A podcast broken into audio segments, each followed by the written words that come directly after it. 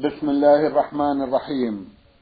الحمد لله رب العالمين والصلاة والسلام على نبينا وسيدنا محمد وعلى آله وصحبه وسلم. مستمعي الكرام السلام عليكم ورحمة الله وبركاته وأسعد الله أوقاتكم بكل خير.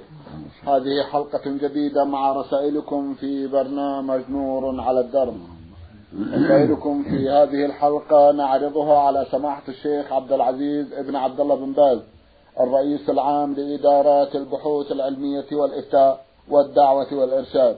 مع مطلع هذه الحلقة نرحب بسماحة الشيخ ونشكر له تفضله بإجابة السادة المستمعين فأهلا وسهلا بالشيخ عبد العزيز. حياكم الله وبارك حياكم الله.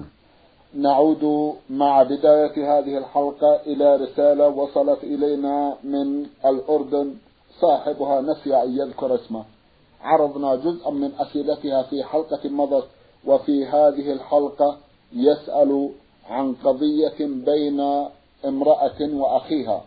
يقول إن هناك امرأة تشكو من أخ لها قاس وتصفه بأوصاف سيئة وتقول إنه يهددها بالتسبب في طلاقها من زوجها وترجو التوجيه. جزاكم الله خيرا. وكيف تقابل مثل هذا الأخ؟ بسم الله الرحمن الرحيم. الحمد لله وصلى الله وسلم على رسول الله وعلى آله وأصحابه من اهتدى بهداه. أما بعد فالذي أنصح به هذه المرأة أن تستعمل الأسلوب الحسن مع أخيها. والكلام الطيب وأن تدعو له بظاهر الغيب أن الله يوفقه ويهديه ويعيده من الشيطان ومن ظلمها وظلم زوجها وتسأل عن الأسباب التي تسبب المشاكل حتى تحل. وإذا تيسر أن يتوسط بينهما أعمام أو أخوال أو جيران طيبون يصلحون بينهما فهذا طيب. على كل حال أوصيها بالرفق والكلام الطيب والأسلوب الحسن والتحمل والصبر حتى يحل يحل الله المشكلة بينهما. إلا أن يكون الزوج غير طيب في دينه وأن أخاها يريد منها مفارقته لفساد دينه كونه ما يصلي أو لكونه يسب الدين أو لكونه صاحب معاصي ظاهرة. فيكون أخوها في هذا مصيبة ناصحا لها. فإذا طلبت من هذا الزوج أن يستقيم أو يطلقها إن كان مسلما. أما إن كان لا يصلي أو كان عنده شيء من نواقض الإسلام من سب الدين أو التعلق بعبادة القبور هذا لا يجوز بقاء معه هي مسلمة. وأخوها ناصح لها.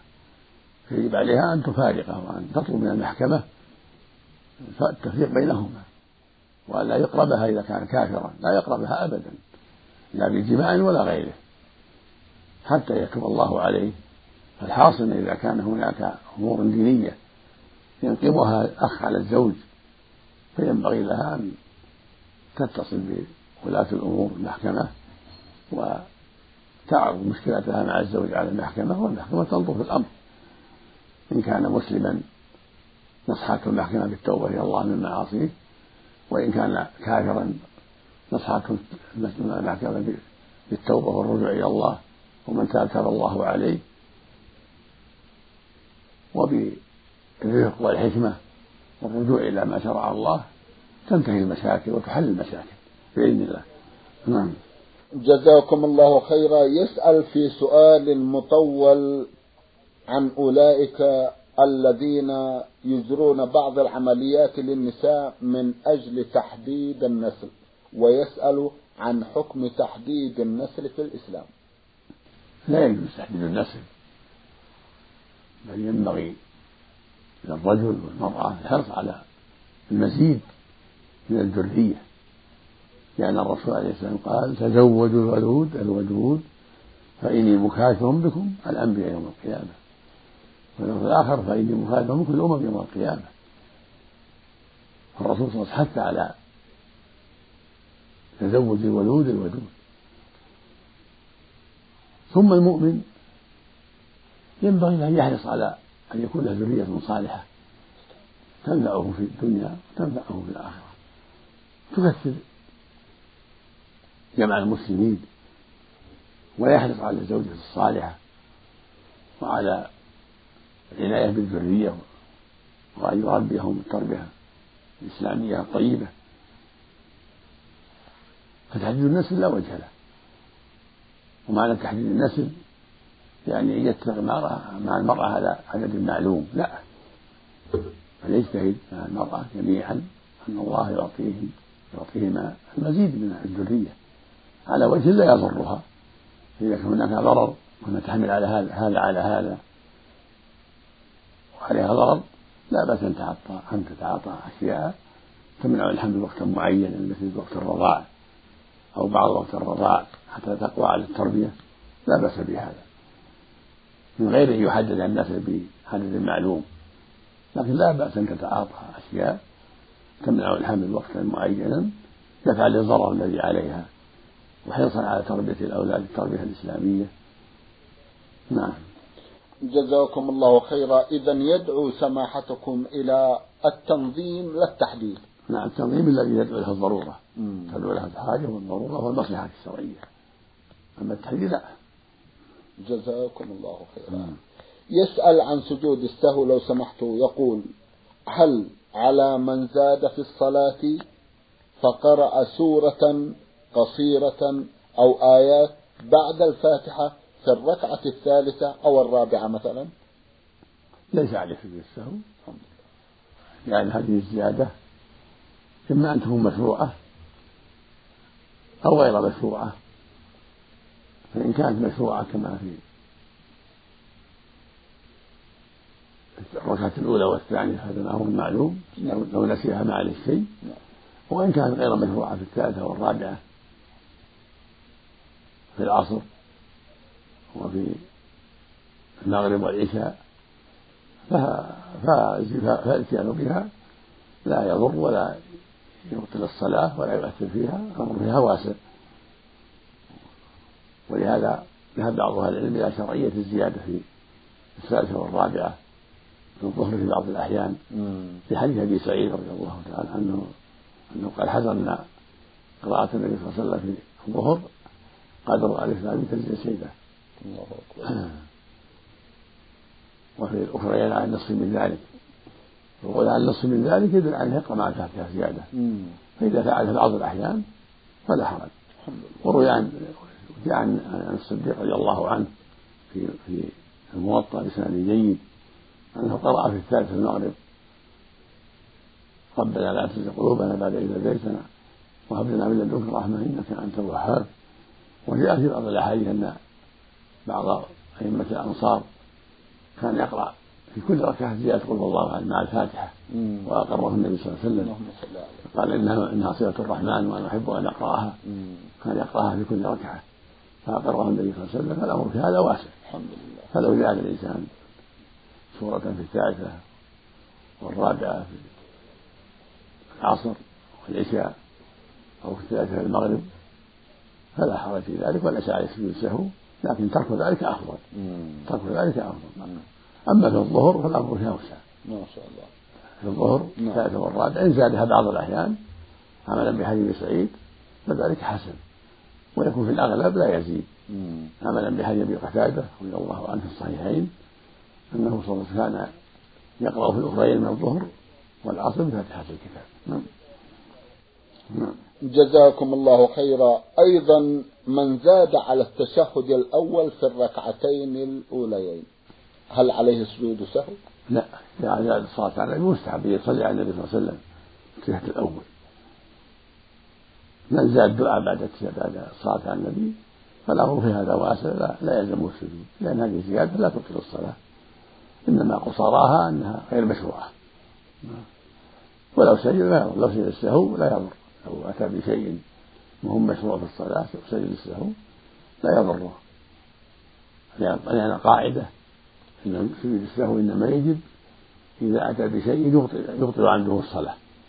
إذا أتى بشيء في الصلاة يبطل عنده الصلاة سهوا وجب عليه سجود السهو أما إذا كان الشيء لا يبطل عنده الصلاة بأن أتى بشيء مكروه لا يبطلها أو زاد شيئا غير مشروع لا يبطلها هذا لا يلزمه سجود السهو نعم.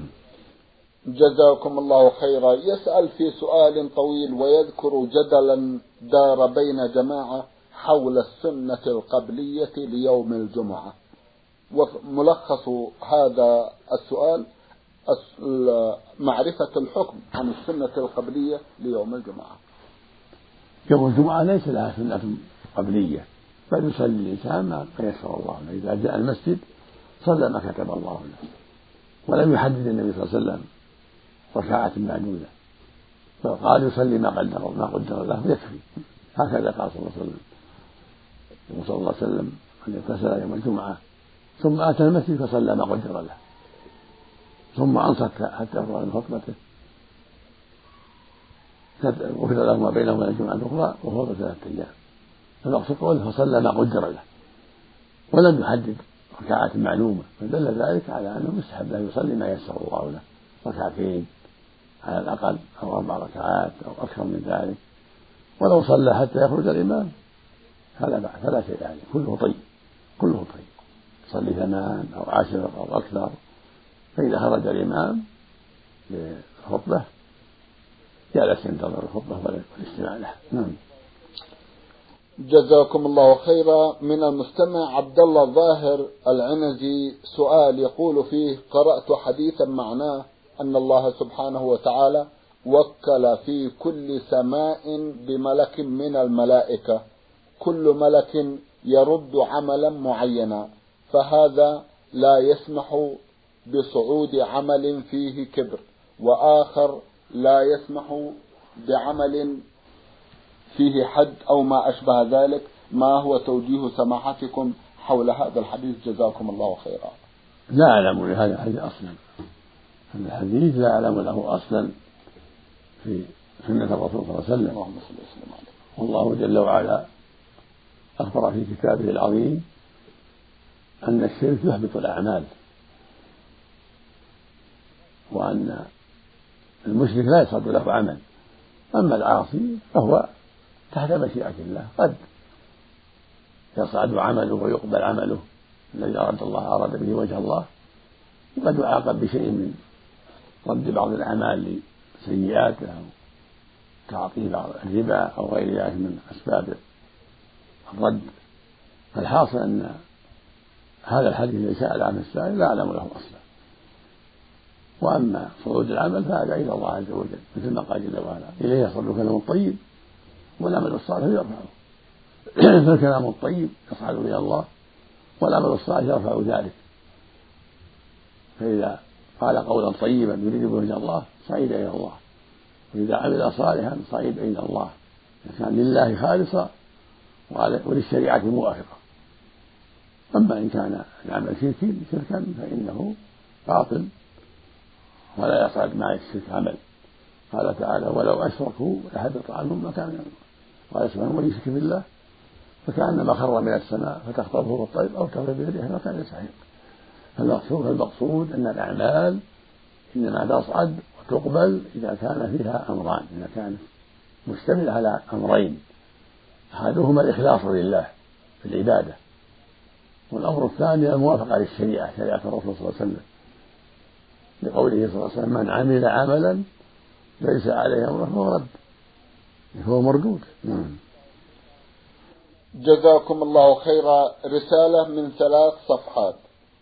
بعثها مستمع يقول محمد راضي محمد محمد. ملخص ما في هذه الصفحات الثلاث يقول إنني اتفقت مع زوجتي إذا عملت أن تدفع لي ثلث الراتب فلم تفي بالاتفاق فحلفت بالطلاق حتى تفي بالاتفاق فلم تفعل. ومرة حلفت بالطلاق ألا تخرجي إلا متحجبة فلم تفعل. وتكرر هذا اليمين بالطلاق في مناسبات أخرى ويسأل عن الحكم ويعقب مرة أخرى فيقول علما بأنها في اليوم الثاني وقبل ذهابها للعمل أحضرت لي الفلوس لآخذ منها ما أريد فرفضت بحجة أنني قد حلفت بالطلاق. وفي انتظار توجيهكم جزاكم الله خيرا. عليك أن تراجع المحكمة لديكم المحكمة الشرعية. أنت والمرأة ووليها حتى تسألكم جميعا المحكمة عن الواقع بالتفصيل ثم تفتيكم في ذلك. أو تحضر أنت والمرأة ووليها عند مدير مكتب الدعوة إذا كنت في المملكة. مكتب الدعوة التابع لنا في بلدك في تبوك أو في الدمام أو في الأحساء أو في حائل. في أي بلد فيها مكتب للدعوة تحضر أنت والمرأة وليها. حتى يسألكم مدير المكتب عن صفة الواقع بالتفصيل نعم. ثم يبعث لنا بذلك وننظر في الأمر إن شاء الله. جزاكم نعم. الله خيرا. من المستمع إدريس محمد حامد من المستمع إدريس محمد حامد سوداني رسالة يقول فيها إنني أؤخر صلاة العشاء في أكثر الأوقات ويقول هل علي إثم علما بأني أصليها داخل الوقت؟ الواجب عليك يا أخي أن تصلي مع الجماعة مع المسلمين في بيوت الله في المساجد. وليس أن تصلي في البيت. بل الواجب عليك أن تخرج إلى المسجد. كما فعل المسلمون مع نبيهم صلى الله عليه وسلم. وقد قال عليه الصلاة والسلام في حديث الصحيح من سمع النداء فلم يأتي فلا صلاة له إلا من عذر قيل ابن عباس ما هو العذر؟ قال خوف أو مرض وجاءه صلى الله عليه وسلم رجل أعمى فقال يا رسول الله ليس لي قائد يقول المسجد فهل لي من رخصة أن أصلي في بيتي؟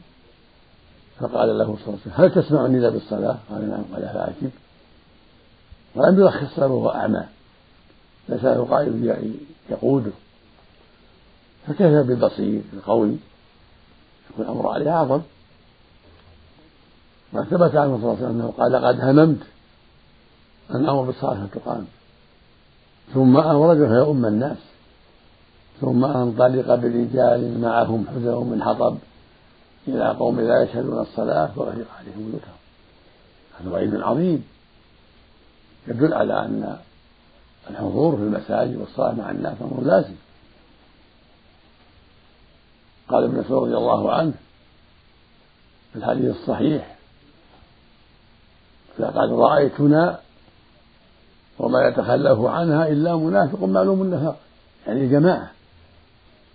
ولقد كان الرجل يؤتى به يهاد بين الرجلين حتى يقام الصف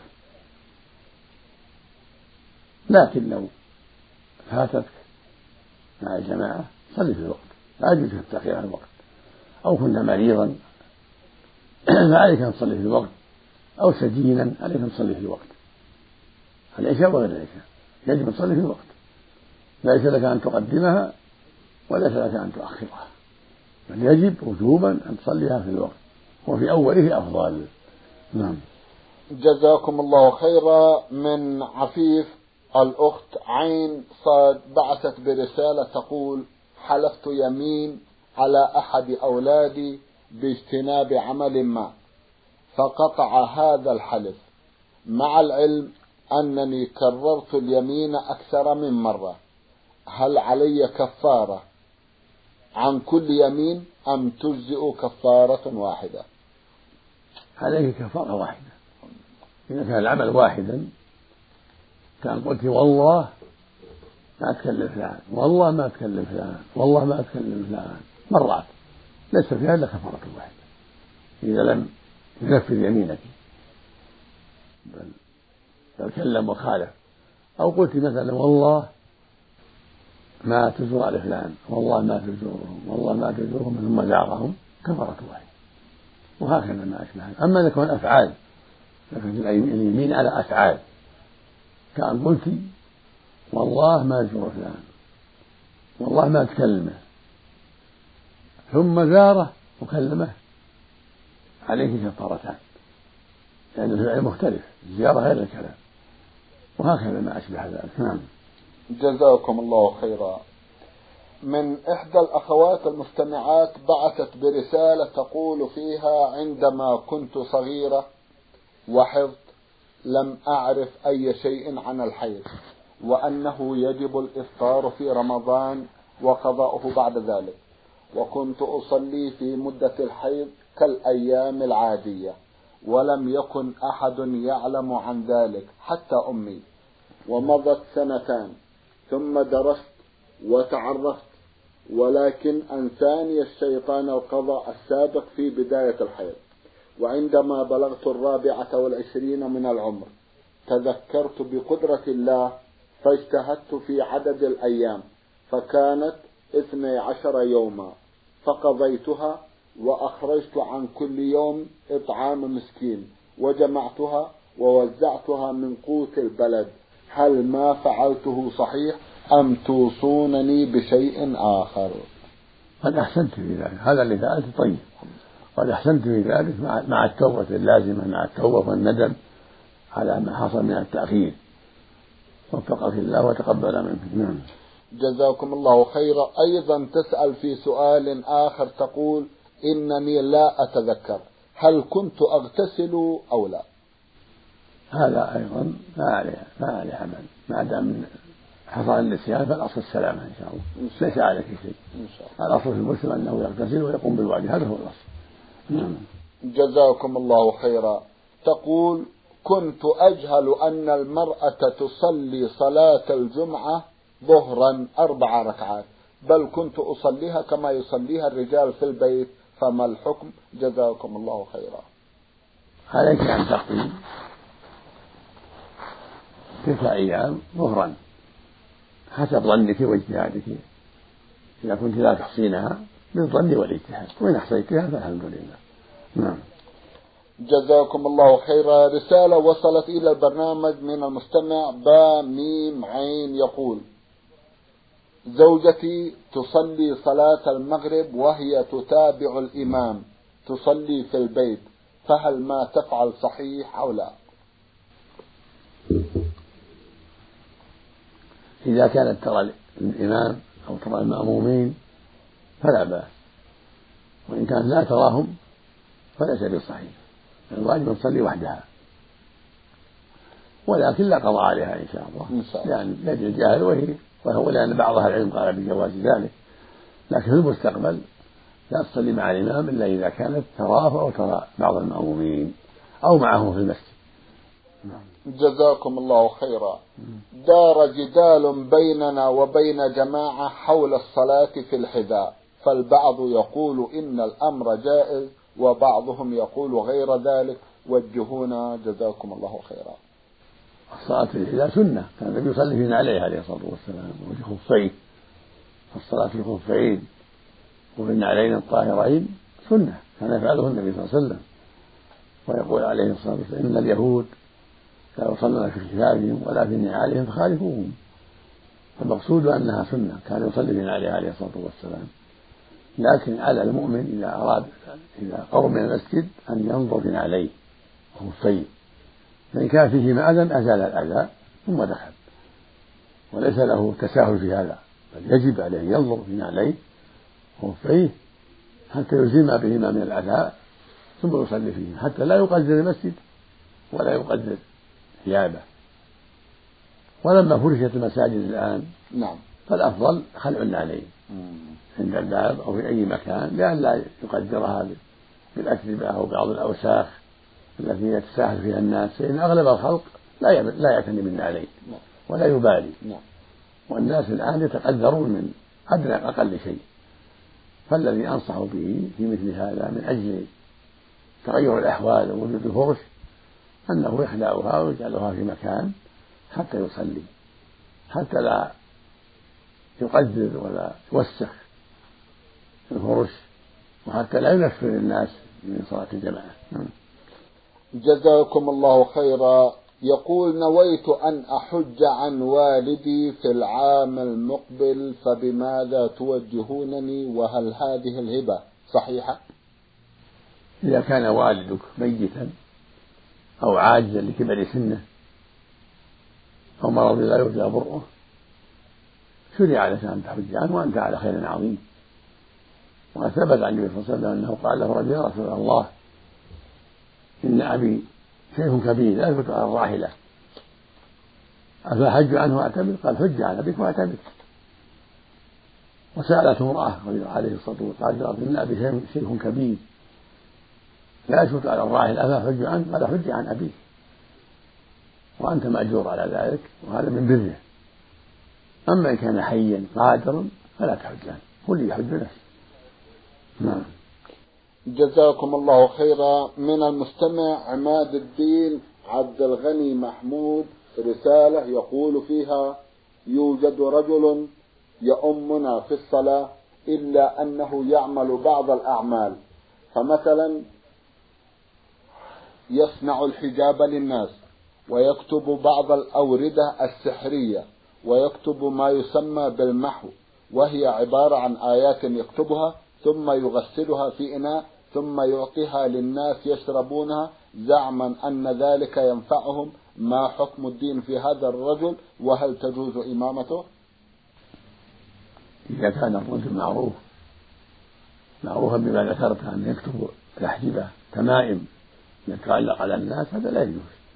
لا ينبغي يكون إمام لأن تعليق التمائم من الشرك من الشرك الأصغر. ولا يجوز للمسلم فعلها ولا تشجيع الناس عليها. بل يجب تركها. وهكذا إن كان يتعاطى السحر فالأمر أعظم. كان الذي ثبت عليه أن يتعاطى السحر فالسحر شرك أكبر. لا لا تجوز إمامة صاحبه. بل بل إمامته منكرة باطلة. أما كتابة الآيات في الصحون والأوراق يسمونها المحو إذا كان معروفا بالخير يكتب بعض الآيات والأدعية. بالزعفران والكمحة والبصر لا لا حرج في هذا عند أهل العلم. لكن كون يكتب الأحجبة تمايم متعلقة يتعلق على الناس على الأولاد والمرضى. هذا منكر عظيم. مثل هذا لا ينبغي يكون إماما بل يرفع الأمر إلى المسؤولين حتى يعتد ويفصل ولا يكون إماما. أما إن كان يتعاطى السحر أو يتعاطى عبادة القبور ويستغيث بالأموات هذا لا يجوز أن يكون إماما لأن هذا كفر أكبر والعياذ بالله. بل يجب أن يستتاب فإن تاب وإلا قتل. يجب على ولي الأمر الحاكم الشرعية أن تستتيب فإن تاب وإلا قتل. نسأل الله العافية.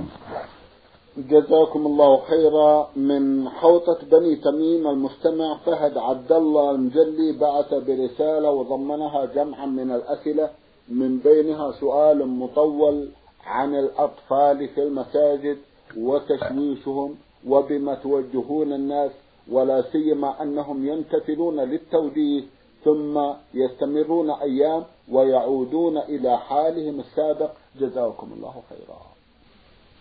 الأطفال قسمان. قسم بلغ سبعا فأكثر فهذا يوجه إلى الصلاة والخشوع فيها ويفرقون في الصفوف حتى لا يلعبوا. فكان اجتماعهم قد يسبب اللعب.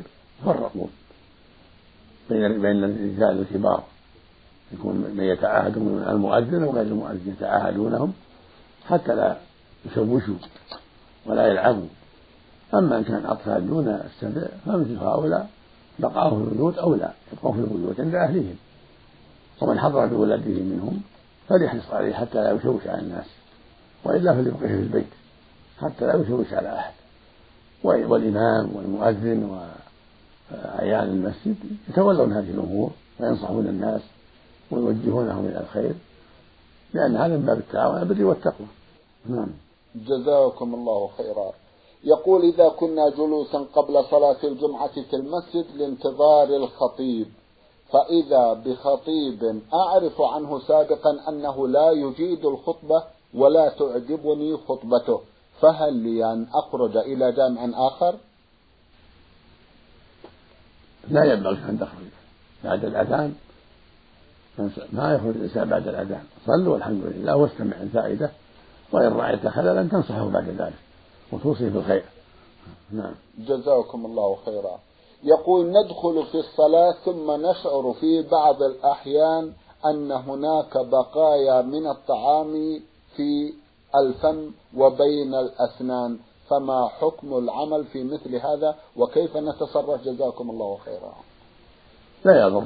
لكن إذا انتهيت من الصلاة النافلة قبل الصلاة تأخذ تأخذ ما تيسر من ذلك.